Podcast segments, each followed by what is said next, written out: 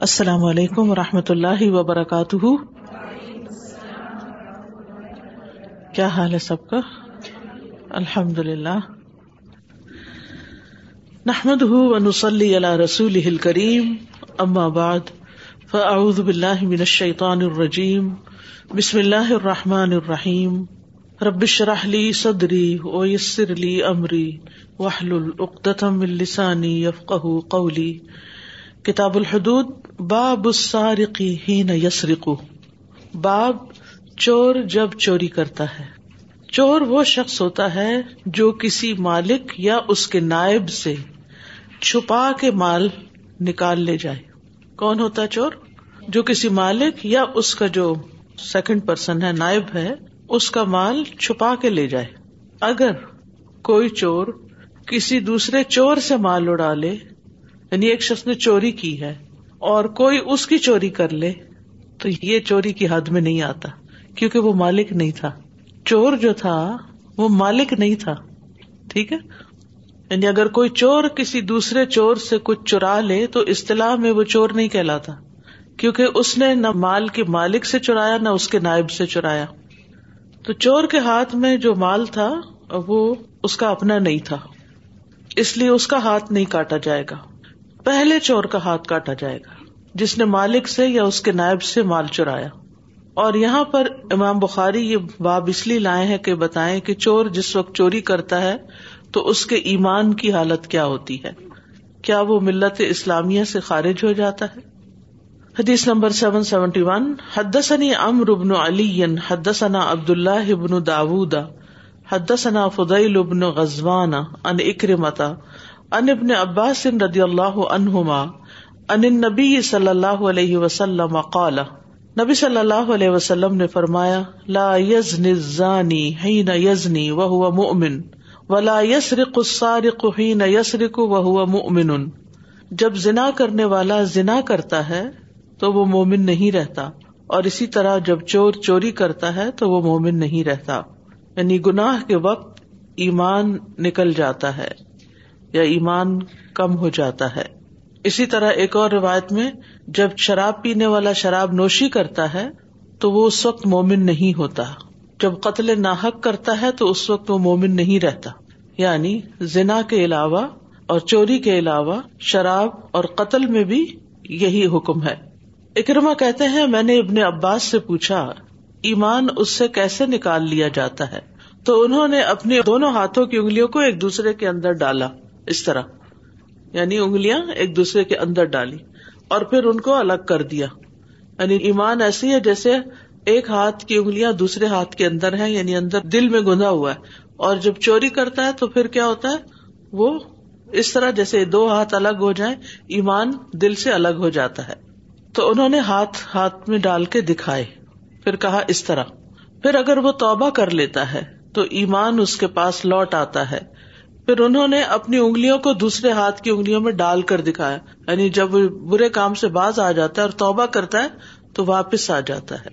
ایک اور روایت میں آتا ہے جو سلسلہ صحیح کی ہے کہ ایمان سر کے اوپر معلق ہو جاتا ہے۔ اب حرار رضی اللہ عنہ کہتے ہیں کہ رسول اللہ صلی اللہ علیہ وسلم نے فرمایا، جب بندہ زنا کرتا ہے تو اس سے ایمان کا نور نکل جاتا ہے اور اس کے اوپر صاحبان کی طرح منتظر رہتا ہے۔ Just like umbrella. جب وہ باز آ جاتا ہے تو ایمان اس کے اندر واپس آ جاتا ہے۔ لیکن اگر انسان گناہ پر اصرار ہی کرتا چلا جاتا ہے تو ایمان خارج رہتا ہے۔ تو توبہ سے ہی واپس آتا ہے۔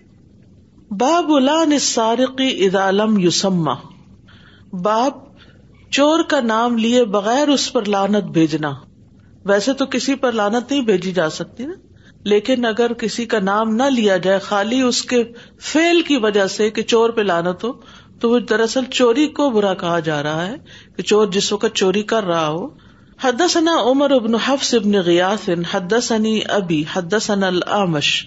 قال، سمعت ابا صالح ان ابی هريره ان النبي صلی اللہ علیہ وسلم قال، لعن الله السارق يسرق البيزه فتخت یدہ و یسرک الحبل فتخت یدہ قال لا مشو کانو یرون انہ بید الحدید والحبل کانو یرون انہ منہا ما یس و دراہما ابو حرار رضی اللہ عنہ نے کہا کہ نبی صلی اللہ علیہ وسلم نے فرمایا لان اللہ السارقہ یسرق البیدتا اللہ نے چور پر لانت بھیجی ہے کہ ایک انڈا چراتا ہے۔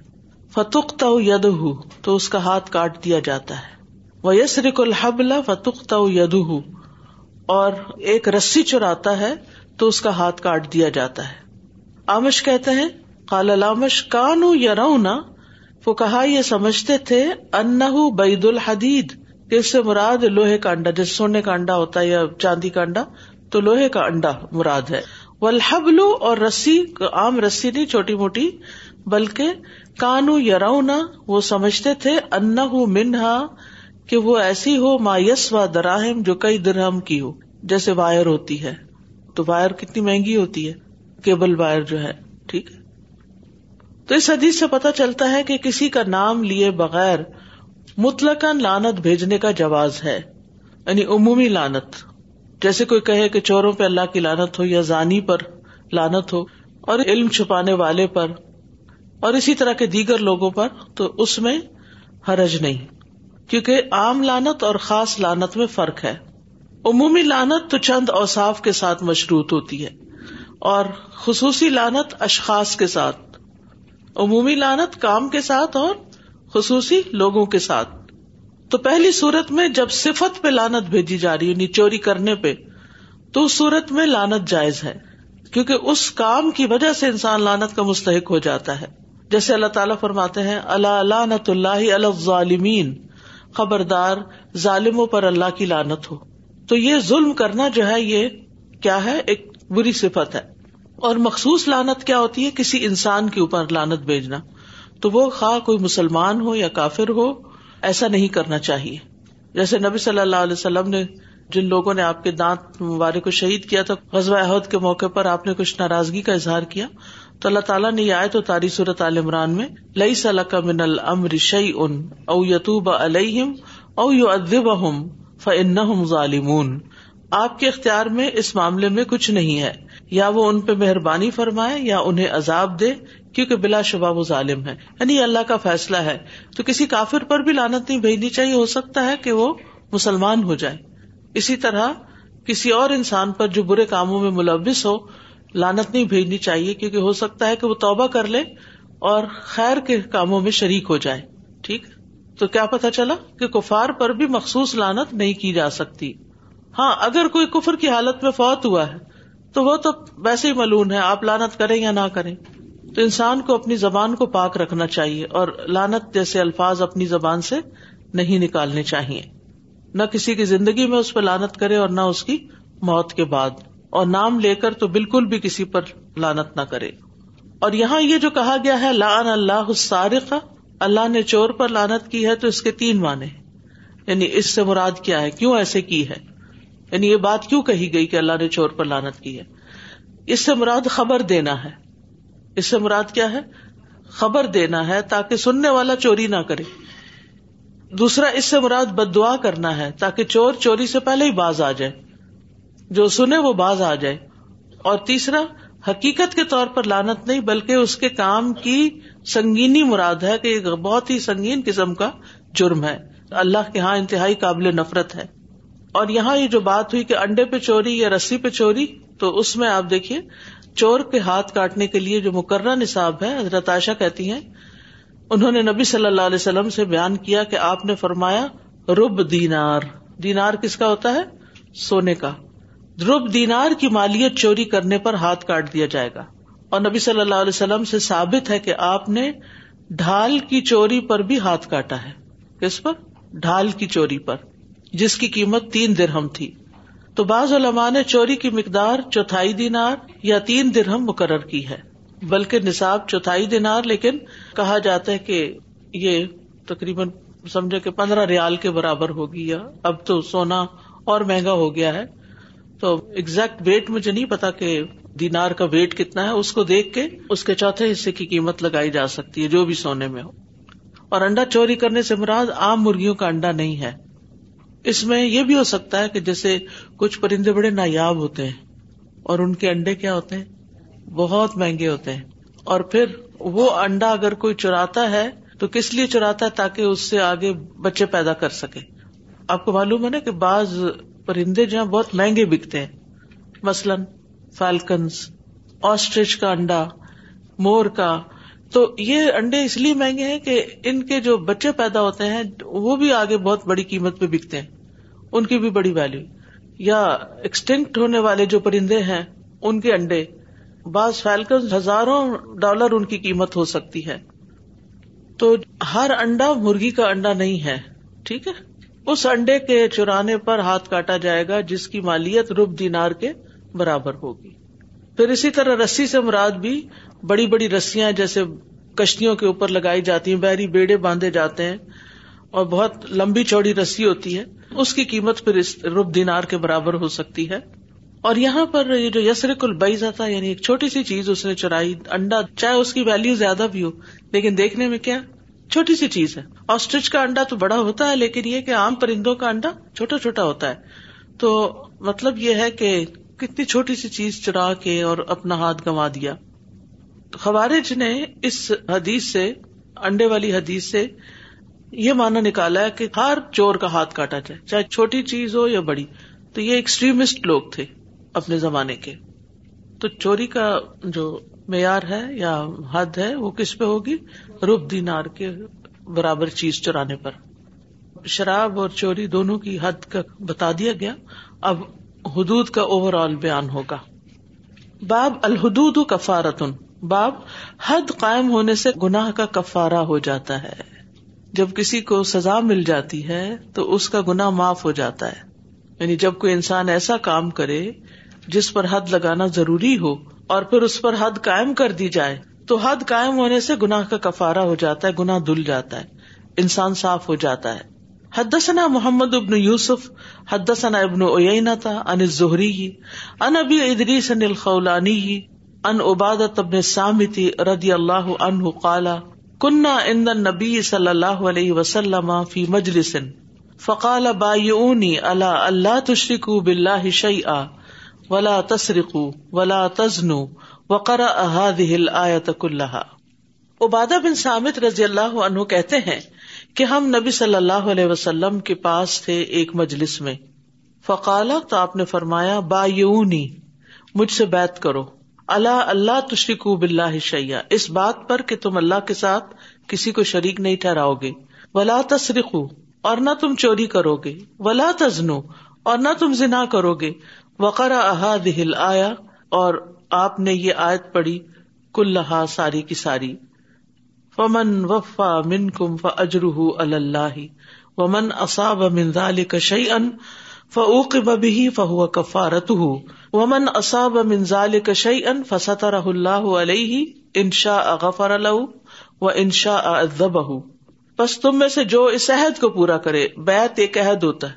تو جو اس عہد کو پورا کرے اجر اللہ اس کا ثواب اللہ کے ذمہ ہے۔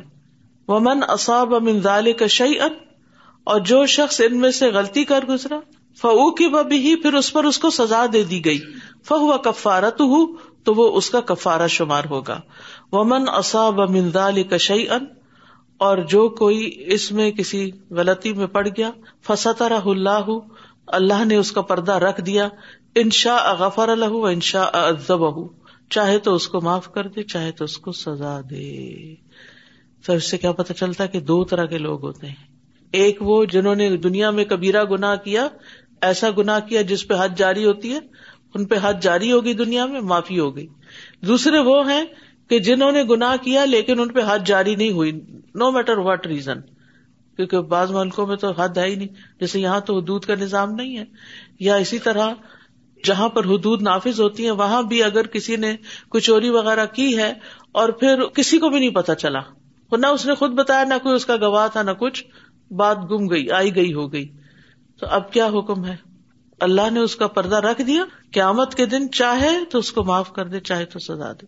اب ہونا کیا چاہیے؟ اگر انسان نے زندگی میں کوئی چوری یا زنا یا کوئی بھی غلط حرکت کی ہے، تو اس پہ دنیا میں خوب رو رو کے اللہ سے توبہ کرے، صدقہ کا خیرات کرے، اس کے بدلے میں نیکی کے کام کرے، تاکہ وہ گناہ جو ہے وہ دھل جائیں اور سیاحت کے مقابلے میں حسنات زیادہ ہو جائیں تاکہ وہ اللہ کی رحمت پا سکے۔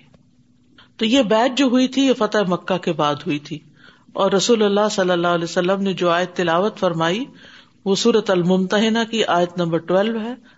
يا أيها النبي إذا جاءك المؤمنات يبايعنك على ألا يشركن بالله، ألا يشركن بالله شيئا ولا يسرقن ولا يزنين ولا يقتلن أولادهن. ولا يقتلن أولادهن ولا يأتين ببهتان يفترينه بين أيديهن يفترينه بين أيديهن وأرجلهن ولا يعصينك في معروف فبايعهن فبايعهن واستغفر لهن الله. ان الله غفور رحيم. اے نبی، جب تیرے پاس مومن عورتیں آئیں، تجھ سے بیت کرتی ہوں کہ وہ نہ اللہ کے ساتھ کسی چیز کو شریک ٹھہرائیں گی، اور نہ چوری کریں گی، اور نہ زنا کریں گی، اور نہ اپنی اولاد کو قتل کریں گی۔ اور نہ کوئی بہتان لائیں گی جو اپنے ہاتھوں اور پاؤں کے درمیان گھڑ رہی ہوں، اور نہ کسی نیک کام میں تیری نافرمانی کریں گی، تو ان سے بیت لے لیں۔ اور ان کے لیے اللہ سے بخش کی دعا کرے یقیناً اللہ بے حد بخشنے والا، نہایت رحم والا ہے۔ یاد رکھیے کہ اس حدیث میں بیت مذکورہ فتح مکہ کے بعد ہوئی تھی، کیونکہ یہ آیت فتح مکہ کے بعد نازل ہوئی۔ لہ اقبا میں جو بیت ہوئی تھی، وہ تنگی اور آسانی، خوشی اور پریشانی میں رسول اللہ صلی اللہ علیہ وسلم کی سما و اطاعت کے وعدے پر ہوئی تھی۔ جب لوگوں نے آپ کو مدینہ دعوت دی تھی کہ ہم ہر حال میں آپ کا ساتھ دیں گے، چاہے ہمیں کوئی چیز اچھی لگے یا نہ لگے، تنگی میں ہو یا آسانی میں ہو ہم آپ کی مدد کریں گے۔ اس حدیث کا ایک اور چین بھی ہے، سنن ابن ماجہ میں۔ اس میں بھی عبادہ بن سامت ہی راوی ہے وہ کہتے ہیں کہ رسول اللہ صلی اللہ علیہ وسلم نے فرمایا، تم میں سے جس شخص سے حد کے قابل جرم سرزد ہو جائے، پھر اسے جلد ہی دنیا میں سزا مل جائے، تو یہ اس کا کفارہ بن جاتی ہے۔ ورنہ اگر دنیا کی سزا سے بچ جائے، تو اس کا معاملہ اللہ کے سپرد ہے۔ اچھا بعض اوقات یہ ہوتا ہے کہ انسان توبہ بھی کر لیتا ہے، لیکن زندگی میں کچھ آزمائشیں آ جاتی ہیں، کچھ امتحان آ جاتے ہیں، ان پر بھی پریشان نہیں ہونا چاہیے۔ مانگنی نہیں چاہیے آزمائشیں، لیکن آ جائیں تو اس کی کیا وجہ ہوتی؟ ہے ایسا نہیں کہ اللہ سبحان تعالیٰ آپ سے ناراض ہے یا آپ کو کسی مصیبت میں دیکھ کے خوش ہوتا ہے، نہیں۔ وہ چاہتا ہے کہ بندہ جس حال میں ہے، اس میں راضی نہ ہو۔ اور جو گنا کر چکا ہے، اس کے یا تو گنا دھل جائے یا پھر یہ ہے کہ اگلے درجے پر آئے۔ دونوں چیزیں ہوتی۔ ہیں اور یہ جتنی بھی بیماریاں ہوتی ہیں ہماری، یہ بھی گناہوں کا کفارا ہوتی۔ ہیں ہم دن رات گنا کرنے والے لوگ ہیں، ہمیں پتہ ہی نہیں چلتا، ہم کسی کو ہرٹ کر جاتے ہیں، ہمیں پتہ ہی نہیں چلتا، ہماری زبان سے کوئی قیمت نکل جاتی ہے، کوئی۔ اور اس پہ نہ ہم توبہ کرتے ہیں، نہ ہمیں احساس ہوتا ہے۔ تو یہ اللہ کی محبت کی علامت ہوتی ہے۔ اللہ تعالیٰ جس قوم سے محبت کرتا ہے، اس کو امتحان میں ڈالتا ہے۔ تاکہ دنیا میں ہی انسان اپنے گناہوں کا کفارہ کر لے۔ اسی طرح موت سے پہلے جیسے بیماری ہے، بڑھاپا ہے، تنگی ہے، مالی تکلیف ہے جان میں کوئی تکلیف ہے، صحت کی خرابی ہے یا کوئی اور ہے، تو یہ ساری چیز مومن کو تو کانٹا بھی چپتا ہے تو وہ اس کے گناہوں کا کفارہ بنتا ہے۔ تو اس لیے کوئی بھی تکلیف جب آ جائے تو آپ اللہ سے ہی امید رکھا کریں کہ اللہ یہ تکلیف میرے گناہوں کا کفارہ بن جائے۔ اور اسی طرح باقاعدہ جو حدود ہے تکلیف دینا یعنی جو بھی وہ کوڑوں کی سزا ہے ہاتھ کاٹنے کی، تو یہ سب کیا ہے؟ کفارہ۔ کیونکہ آپ صلی اللہ علیہ وسلم نے فرمایا فی فہوا کفارت تو اس سے علماء نے یہی مسئلہ اخذ کیا ہے کہ جب انسان پہ حد نافذ کر دی جاتی ہے، تو وہ اس کے گناہوں کا کفارہ بن جاتی ہے۔ اور اللہ تعالیٰ اس کو دوہری سزا نہیں دے گا۔ یعنی دنیا میں سزا ہونے کے بعد آخرت میں سزا نہیں دے گا۔ جیسے اللہ تعالیٰ کا فرمان ہے، وما اصا بکم من مصیبت فبما کسبت ایدی کم و یافو ان کثیر اور جو بھی کوئی تمہیں مصیبت پہنچی، تو اس وجہ سے ہے جو تمہارے ہاتھوں نے کمایا۔ یعنی کوئی مصیبت جو تمہیں آتی ہے، تمہارے اپنے گناہوں کے نتیجے میں آتی ہے اور وہ بہت سی چیزوں سے درگزر کر جاتا ہے۔ بہت سی چیزیں تو معاف ہی کر دیتا ہے ویسے ہی، کیونکہ وہ غفور الرحیم ہے اور معاف کرنا اس کو پسند ہے۔ لیکن اس کے باوجود بھی کچھ چیزیں انسان کے اوپر مصیبت آ کر کپارا بن جاتی ہیں۔ لیکن ایک گنا جو ہے، اس کی سزا دنیا میں بھی ہے اور آخرت میں بھی ہے، اور وہ ہے ڈاکہ ڈالنا، لوٹ مار کرنا۔ سورت المائدہ کی آیت نمبر تھرٹی تھری۔ انما جزاء الذين يحاربون الله ورسوله ويسعون في الارض فسادا۔ ويسعون في الارض فسادا ان يقتلوا او يصلبوا او تقطع ايديهم أو تقطع أيديهم وأرجلهم من خلاف أو ينفوا من الأرض ذلك لهم خزي في الدنيا ولهم في الآخرة عذاب عظيم۔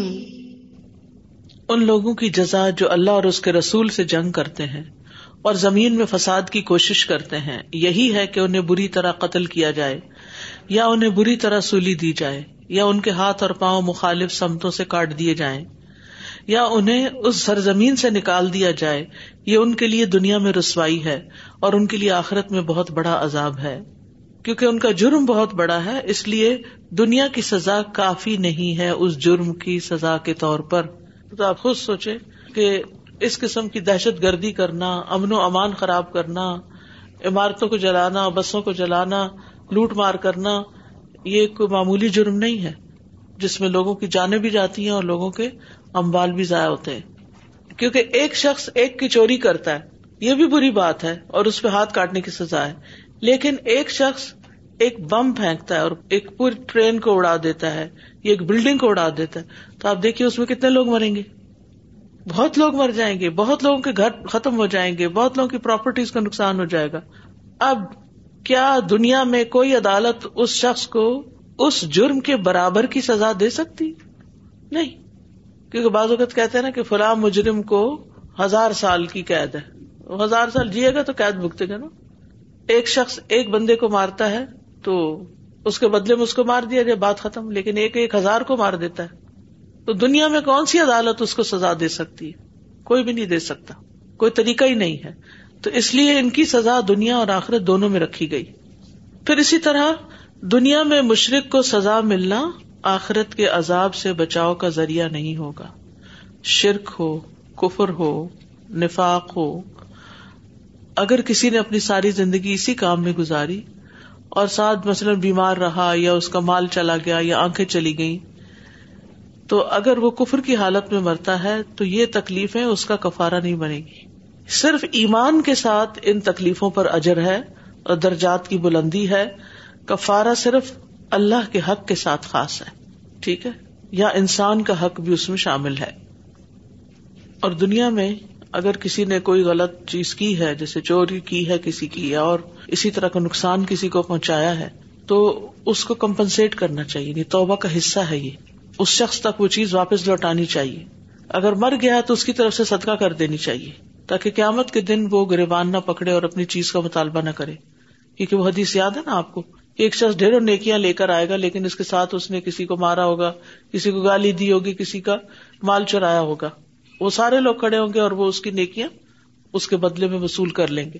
جو بھی اس نے ان کو دنیا میں نقصان دیا تھا۔ تو اس لیے اگر دنیا میں آپ نے کسی کے ساتھ بھی کچھ برا کیا ہے تو یا اس سے معافی مانگ لیں، یا پھر یہ کہ اگر کو مالی نقصان کیا ہے تو کسی طرح وہ پورا کر دیں۔ اور اگر کوئی چیز اس کی آ گئی آپ کی طرف تو وہ دے دیں۔ چاہے وہ کسی انڈیویجل کی ہو یا آرگنائزیشن کی ہو۔ ٹھیک ہے نا؟ کیونکہ اجتماعی نقصان جو ہے وہ اس سے بھی بڑا ہے جو کسی انڈیویجل کو ہم دیتے ہیں۔ اجتماعی نقصان میں کیا آتا ہے؟ جیسے مال غنیمت کی چوری ہے۔ آپ نے تو وہ واپس بھی نہیں لیا تھا۔ قبول ہی نہیں کیا تھا اس کو۔ تو کچھ گنا کچھ گناہوں کے مقابلے میں بہت بڑے ہوتے ہیں۔ بظاہر دیکھنے میں ان کی کیفیت بہت فرق نہیں ہوتا، لیکن ان کی جو نوعیت ہے یا ان کی جو سزا ہے یا اس کے جو اثرات ہیں وہ بہت بڑے ہوتے ہیں، دور تک جاتے ہیں۔ اچھا اب اس کا یہ مطلب نہیں کہ انسان خود کو حد کے لیے پیش کرے۔ کر بھی سکتا ہے، جیسے دور نبی میں ہمیں وہ مثال ملتی ہے، مائز الاسلم کی اور حامدیہ کی۔ لیکن اگر کوئی غلط کام کر بیٹھتا ہے اور پھر اللہ اس کا پردہ رکھ دیتا ہے اور وہ اپنے آپ ہی اپنے آپ کو کسی جرمانے میں ڈال دیتا ہے سد کا زیادہ کرتا ہے یا جس شخص کی اس نے چوری کی، اس کا مال وہ واپس لوٹا دیتا ہے، اللہ کے آگے رو گڑ گڑا کے معافی ڈالتا ہے۔ تو یہ توبہ جو ہے، یہ زیادہ بہتر ہے بہ نسبت اس کے کہ وہ سن یا گناہ کو عام کرے۔ لیکن اگر کسی کا گناہ کھل گیا اور اس پر گواہیاں مل گئی اور اس کو سزا مل گئی، تو وہ گناہ سے پاک ہو جائے گا۔ جی I was thinking in terms of for instance there are certain resources اور accesses in context of let say staff اور student we have portal access we have wifi access it is specific to a few people and if someone thanks that oh let me help this person by giving my password to them and is that also following under the same جس چیز پر restriction ہے اور آپ کو authorities کی طرف سے allowance نہیں ملا ہوا یا اجازت نہیں ملی ہوئی تو پھر it will be considered the same right اسی طرح ہم سائے کا وائی فائی چرا لینا۔ لوگ سمجھتے فری ہے اور کتنے خوش ہو کے کر رہے ہوتے ہیں۔ سسا اگر کسی نان مسلم نے جیسے کسی باکس میں چیز ڈال کے دی اور اب وہ بندی نہیں مل رہی کہ وہ باکس اس کو واپس کرے ڈھونڈا بھی ہے دیکھا نہیں ہے کیا کرے بندہ؟ اس باکس کا۔ ایک سال تک رکھ کے یوز کرنا شروع کر۔ اسلام آباد الہدام میں جو بھی چیزیں اس طرح لاسٹ اینڈ فاؤنڈ کی ملتی ہیں تو ان کو اکٹھا کر دیتے ہیں پھر ان پہ ٹیگ لگا کے ڈیٹ ڈال دیتے ہیں۔ یہاں بھی شاید یہی سسٹم ہے۔ اور اگر ایک سال تک کوئی کلیم نہیں کرتا، جو قیمتی چیزیں، چھوٹی موٹی چیزیں وہ نہیں، ان کو اسٹال پہ رکھ دیا جاتا ہے کہ کوئی لے جائے لے جائے، یا وہ سیل ہو کے تو پھر وہ چھوٹی موٹی کسی کی بوٹل رہ گئی، کسی کا کوئی گلاس رہ گیا، کوئی پین رہ گیا، کوئی اس سے یہ ہوتا ہے کہ اگر ڈیٹ ڈال کے آپ رکھ دیں اور ایک سال تک کوئی کلیم نہیں کرے اور اعلان بھی کریں آپ، اگر کوئی کلیم نہیں کرے تو پھر آپ خود بھی یوز کر سکتے ہیں، آپ چاہیں تو چیریٹی میں بھی دے سکتے ہیں۔ السلام علیکم۔ تازہ میں یہ دیکھ رہی تھی یہ جیسے اس میں آیا نا کہ حدود قائم ہو جاتی ہیں تو وہ گناہ کا کفارہ ہو جاتا ہے۔ جی۔ تو جیسے یہ آدھی مجرم ہوتے ہیں ان کو سزا بھی مل جاتی ہے اور وہ مطلب توبہ نہیں کرتے یا اس سے توبہ تو شرط ہے نا۔ توبہ شرط توبہ شرط ہے یہی میں سوچ رہی تھی کہ وہ دوبارہ پھر ویسے ہی کر رہے ہوتے ہیں جی، گناہ سزا بھی مل گئی اور لیکن جی۔ توبہ کرنی ضروری ہے۔ توبہ کرنی لازم ہے۔ جی اور توبہ کی شرائط پوری کرنی لازم ہے۔ جی اور ایک چیز سوری پچھلی اس میں ہاں، سے ہاں۔ مجھے ذہن میں آ رہی تھی لانت کرنے پہ کہ بہت ساری ماؤں کو دیکھا گیا ہے کہ وہ تکیہ کلام کے طور پہ بچوں پہ لانت کرتی رہتی ہیں۔ تو یہ خطرناک چیز ہے۔ اور ماؤں کی منہ سے نکلی لانت تو بچوں پہ پڑ بھی جائے گی تو پھر بھگتے گا کون اس بعض دفعہ سوچے سمجھے بغیر ہی بول رہی ہوتی یہ نا سمجھی کی بات ہے نا کیونکہ بعض کلمات ایسے ہوتے ہیں کہ جو بے سوچے سمجھے انسان کے منہ سے نکلتے ہیں لیکن وہ اس کے لیے بہت خطرناک ہوتے ہیں۔ السلام علیکم۔ یہ جو آپ وسلم نے بیت لی کہ اس طرح یعنی کہ وہ نہیں کریں گے شرک نہیں کریں گے چوری نہیں کریں گے۔ تو بہت سارے لوگ جو دیندار ہیں، ہم ایسے کرتے ہیں کہ اس پہ عمل کرتے ہیں، ہمارے میں الحمد للہ ویسی بڑی چیزیں تو نہیں ہوتی، لیکن نیکی کے کام ایک دوسرے کی مدد کریں گے، یہ بہت اہم بات ہے۔ اور دوسری بات کہ ہم یہاں پہ جتنے بھی لوگ بیٹھے ہوئے ہیں، مسلمان ہیں، باہر بھی کہیں بیٹھے ہوئے ہیں، مرد ہیں، عورتیں ہیں، بچے ہیں بچیاں ہمیں دعا کرنی چاہیے۔ یہاں جو بچیاں ہیں ان کو بھی دعا کرنی چاہیے۔ ہم سب کو دعا اللہ تعالیٰ ہم سب کو اس کے مطابق عمل کرنے کی توفیق کتاب رہے آج کل بہت زیادہ علم بھی ہے بہت زیادہ ہم پڑھتے بھی ہیں پڑھاتے لیکن ہمیں ہر ایک کو دعا کرنی چاہیے صرف ایک بندے کو نہیں کہ یا اللہ ہمیں نفس کی بیماریوں سے بچا ہمیں با عمل بنا اور ہم پر اپنا کرم فرما رحم فرما۔ استاذہ جیسے شراب نوشی اور زنا پہ حد لگتی ہے تو قتل پہ حد ہے یا قصاص ہے۔ تو اسے حد نہیں کہیں گے تعزیر کہیں گے؟ نہیں تعزیر نہیں وہ تو قصاص ہے۔